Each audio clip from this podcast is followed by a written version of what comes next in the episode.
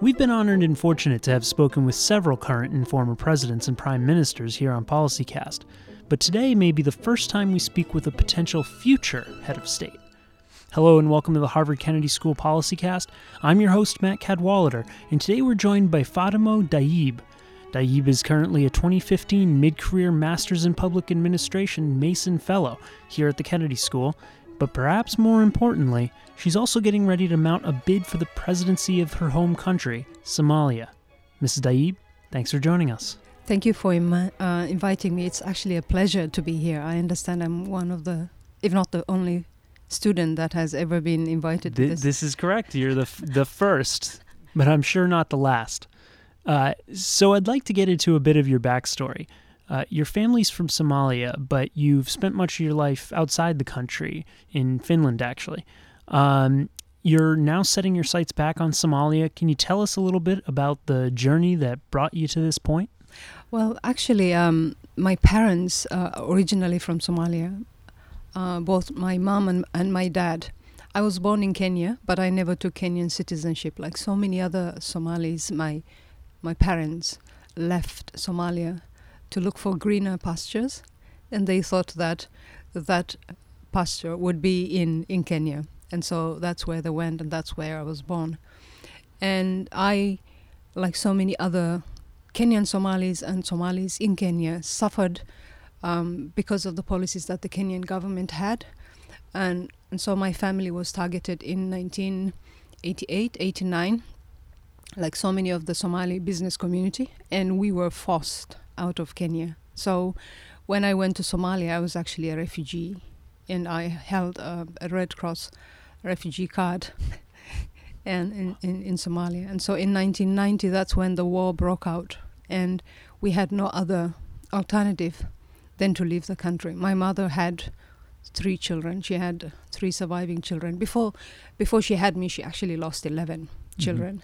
So I was her first um, child to survive and and, And like how old were you in, in 93? um, so I was around 17, 18 in 1990 when the war broke out. And my mother had to actually sacrifice whatever she had. She had to sell everything that she had to make sure that the three of us got out of, of Somalia. And she unfortunately had to remain back. So um, I remember um, leaving my mother behind and, and not being able to actually say goodbye to her because it, I wasn't sure whether we were going to go. Um, and the flight that we took was one of the last flights, Aeroflot flights out of Somalia. So it all happened so quickly. We never had had the opportunity to say goodbye to her. And so we were initially supposed to go to Romania, but a good Samaritan who was on the flight asked asked me. He said, um, "Do you have um, Do you know Romania?" I said, "No, I don't." And so he looked at what I was wearing and he said, "You're not dressed for winter."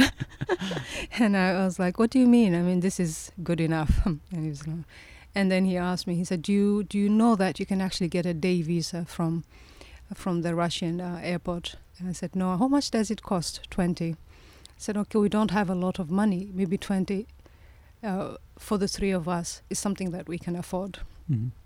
and and that's what we did instead of ending up in Romania we actually ended up going into Moscow um, Moscow for with a day visa but that meant leaving everything that we had behind we had a, a suitcase where um, photos of my mother of my father of my childhood um, the the school yearbooks and everything that I had and and so making that a quick choice or decision meant leaving everything that I knew, memories from my country and my family behind.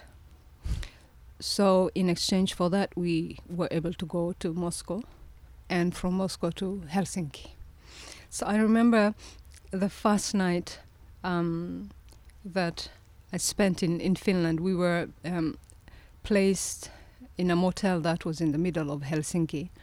And I remember laying there and thinking to myself, how many people ever get this opportunity of starting over again and rewriting their lives and, and really um, because going to Finland was actually like you are given a second lease on life.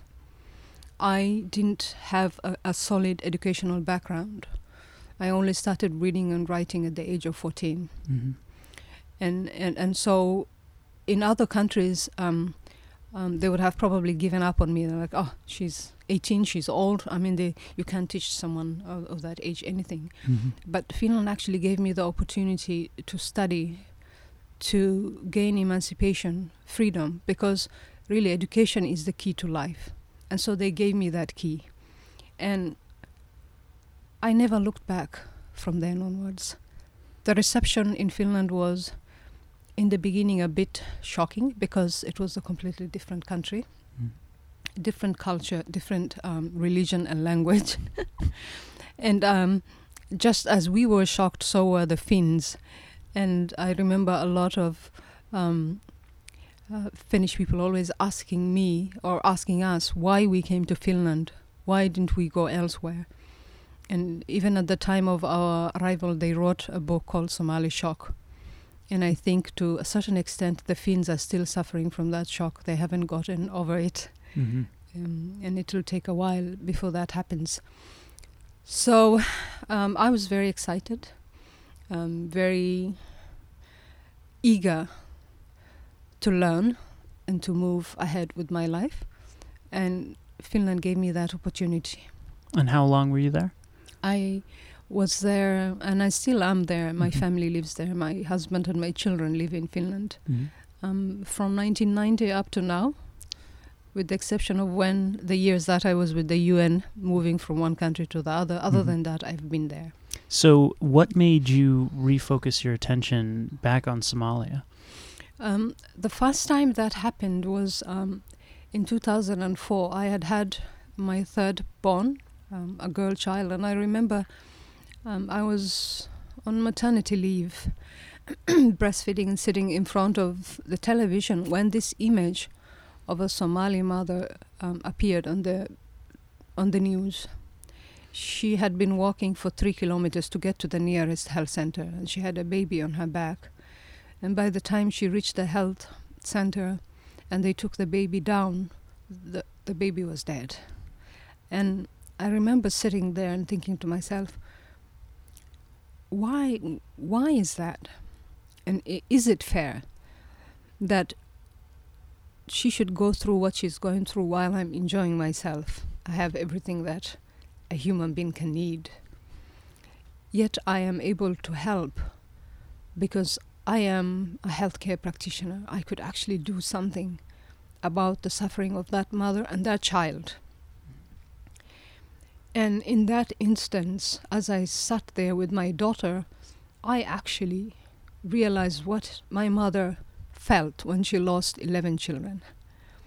And I saw in that woman the image of my mother, and that baby was me. The only difference is that I survived and that baby didn't. And that night I made up my mind I was going to go to Somalia. And I started getting in touch with different people, trying to see how I could go and help. And eventually, one of the UN agencies took me in as a national officer. And I flew to Somalia with my baby, left my two other children with their dad, and have not have never looked back ever since. That was the most gratifying thing I've ever done. And I realized that actually my life is a vocational calling. Mm-hmm. The fact that I didn't die like the 11 other children meant I, I am here for a reason. And I'm here to serve humanity.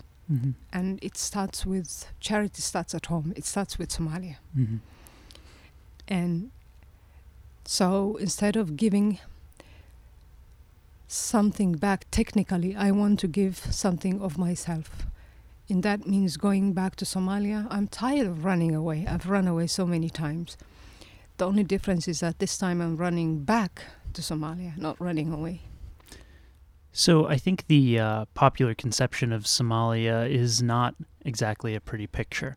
Uh, when most people think of Somalia, they think of Al Shabaab or pirates. Um, you know, I certainly, I certainly, when I think of Somalia, democracy isn't the first thing that pops up in my mind.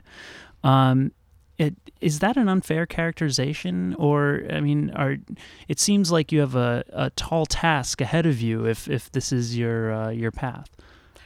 It's very unfortunate because Somalia is much much more than Al Shabaab, than the the pirates, much more than all the suffering that you see, um, that get flashed on your television screens on your social media. Somalia to me uh, means much more than that because I remember what Somalia used to be like. And I can envision, I can actually feel, I can test, I can I can feel it in my heartbeat how it can look like. And and so I think oftentimes um, when something uh, seems absurd or impossible to understand, then we, we characterize it in a way that is easy for us to understand. So uh, I want to, to come back to the issue of, of actually democracy. Somalia has been a democratic society for quite um, a long time. Mm. The definition differs of what democracy is because it, it depends on, on where you stand and from which perspective you look at it. And the Somalis are known for being um, very independent, very resilient, and and everyone, 10 million Somalis, each and every one of those 10 million Somalis is a master of their own destiny, or that's how they they would like to see themselves. Mm. And and so, um, regardless of class, status, or, or or whatever wh- wherever you stand in that society you actually have a voice. You can you can say what you need to say with the only exception being that if you are from a minority clan or you are a woman or a young person your voice doesn't carry much weight than the, the than the majority. It's a pretty large exception I would yeah. say so, but but nonetheless, um, even though, let's say, for example, women um, uh, might be voiceless, um, they actually do have uh, something that is called buraambur. It's a it's a way, it's a way of getting their voice heard. Um, it's a form of poetry, and it's a it's a it's a form of actually um, telling people what you think of of situations, and in terms of Al Shabaab and the piracy, depending on who you talk to, for example, um, Somalis will tell you that the pirates are doing a good job. They are there to protect our seas, because because of the war and instability. There were countries that came and were dumping toxic waste. They were illegally fishing off uh, our seas and, and doing a lot of things. And so the pirates actually took it upon themselves to protect these seas. Mm-hmm. And then something probably went wrong, and they thought that um, this is a means of also making a livelihood because you have to remember that these are young young uh, people, and of the 10 million that we have, almost 46, 47 percent are young people. I mean, ages of 14 to um, 24. Mm-hmm. So this is um, a segment of the population that doesn't um, hasn't had the opportunity to study. They have not had education. They don't see a way out of the misery that they are living in, and and this is a, a means of livelihood. And the same goes for Al Shabaab. The young people who join this terrorist organization are people that also need to put bread, food on the tables for their families, and so they are forced and to a certain extent, sometimes unfortunately manipulated by these people to join them. And, and so that, unfortunately, what we see now is a result of this protracted um, civil war that we've had in Somalia. Before that, Somalia was a very beautiful country, one of the best countries in Africa. Mm-hmm. Um, we had the best educational system, literacy rates were very high. Um, our women were doing well in terms of um, education, uh, contributing also to, to society and so forth. So I believe that for society to actually recover, even after they've gone through such terrible, destructive um, times, if it comes back to really looking at what's best for that country and for its people, and they put their interests, their own agendas aside, they can actually turn the course of that country. And so I, I, I believe, I sincerely believe that majority of the Somalis are people who are patriotic, they love their country. And if given the chance, they are going to turn it around. There's so many people like me who really love Somalia. And I believe that it deserves better. People of Somalia deserve better than they've been getting. And it's that belief that is making me go back to Somalia, even at the risk. The risks are too many, but the opportunities are also too many to count. So, the political situation in Somalia, you mentioned clans before. They're very important to how things are run.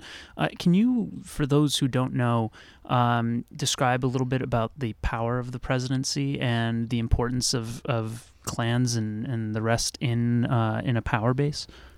This is where the confusion arises from because even using the term government, is really questionable in Somalia. This is not a government. This is uh, a bunch of men, a bunch of people who were given positions based on their clan.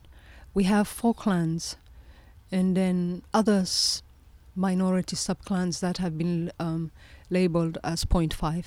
To me, 0.5 means that you're a subhuman, you're half a human. So these are the whole, you know, whole beings, and then you uh, being the 0.5, you are added onto it. Mm.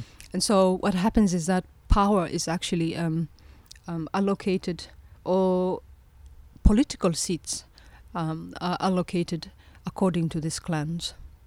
And so what you have actually is not a government that is elected and that is for the people and by the people. You have clans sitting there and they elect people based on God knows what criteria they mm. have uh, for putting these people in those positions. And the clans aren't just political parties as as we think about they, them. They are not. So this is really th- this is not um, governance as we know it.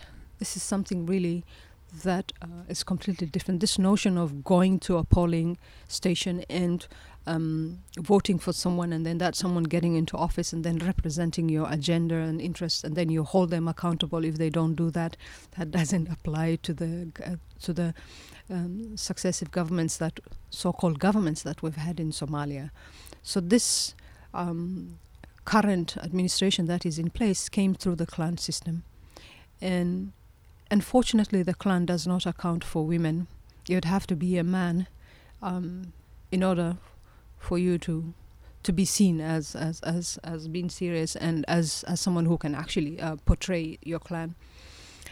Um, so, as a result of that, we the women actually um, advocated to get a quota in the in the parliament. So we have a thirty percent quota, but that hasn't been filled, and I doubt it will ever be filled.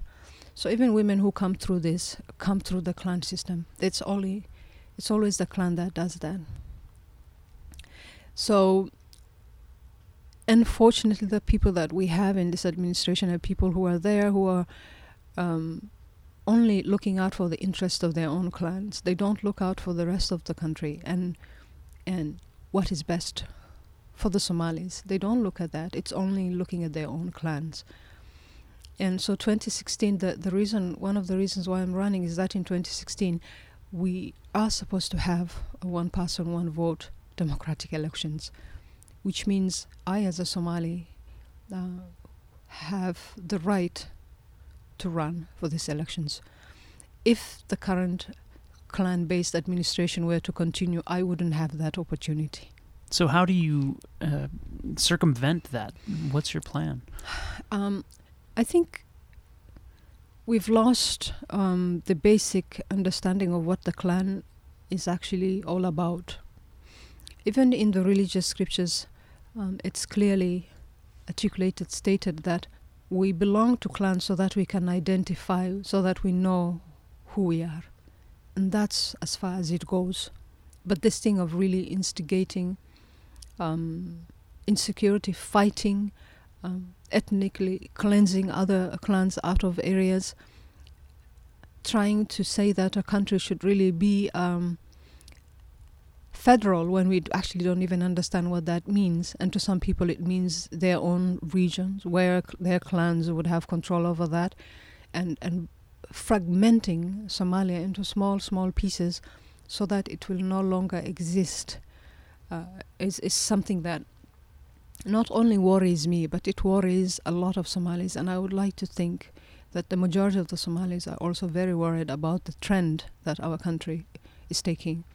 And, and, and so um, when you speak to them from that angle, that listen, it's good that you come from a clan, but that isn't the only thing that um, you should be really advocating for. Mm-hmm.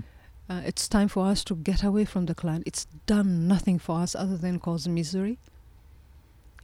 The problems we have in Somalia are exactly because of the clan system. You cannot continue to perpetuate, support a system that actually is going to completely destroy you. That is going to lead to Somalia no longer existing as a sovereign country. There's a tremendous amount of risk in what you're trying to accomplish, not just politically, but also to your own safety. Uh, there are obviously a number of ways to go about changing the world. Why is running for office in particular so important to you, especially in the face of these re- very real threats? This is a question that a lot of people ask me, and um, uh, I often get told that, listen, you're a healthcare practitioner, you could just go back and do nursing, uh, do things that are, are that you as a woman you're meant to be doing. This is a man's game. Let the boys play in this field. You just go and do what you need to do, which is basically be invisible. If you insist that you don't want to be invisible, then do things that normally are ascribed to people from of your gender. But I refuse to do that. I, my question is simply why not? Why shouldn't I do this? Because I think the time has come for us to stop actually negotiating for our existence and listening to people tell us what our existence should be like. I love Somalia, I really do. And I love the Somalis. Sometimes where the, the thing that disappoints me is when I look at individual people and the things that they do, and I really then become a bit pessimistic. And I don't like being that. So, what I've done is I look at the country, I love that country, and I love the Somalis collectively, regardless of where they come from and what they are and what they advocate for. Because I have no choice then to do that.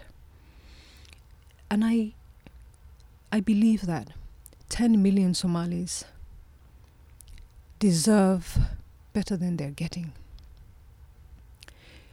If you have to affect change and that change means you have to lose your life, then so be it. There comes a time when you will have to stand for what you believe. You put your fears aside. And this is the time for Somalia. Almost 25 years I've looked from the sidelines, complaining, whinging, always assigning the blame elsewhere when the blame lies with us. We are responsible for what is happening in Somalia. Whether we acknowledge that, whether we accept that, is irrelevant. We are responsible for it. And so I'm taking that responsibility very seriously. And that is why I am going to do what I'm doing. Because I believe in standing up for your rights, for democracy, for peace of mind, for prosperity, for all of these principles and values. And so, a coward dies a thousand deaths. I've been dying that for 25 years. And I want to say one thing the Somali woman dies four times in her lifetime. When she's born, if she survives that, then she is on her way. when she's mutilated, if she survives that ordeal, then fine, half she's halfway onto that journey. On her wedding night, if she survives that, then you can almost see the horizon. And the fourth time is when she has her first child. I've gone through all of that. What more is there that could happen to me? So there's nothing that can stop me from what I am going to do. Because I look at the people that we have in this administration, and I actually do think that compared to what we have and what we've seen, just just maybe, just maybe, I might offer you an alternative that is better than what you have been having all this time. Because I actually believe that Somalia is worth it and we are worth it. I'm tired of being told to keep quiet, to be invisible. I've been that for centuries. That's what I've been. And look what it's led us to. So I can no longer afford to be quiet. That's why I'm, I'm going to Somalia. Well, Fadumo Dayib, thank you so much for being on PolicyCast today. Best of luck in 2016 and beyond. Thank you for having me here. It's been a pleasure. You've been listening to the Harvard Kennedy School Policy Cast, produced by Matt Cadwallader and Molly Lanzarota. Follow us on Twitter at PolicyCast.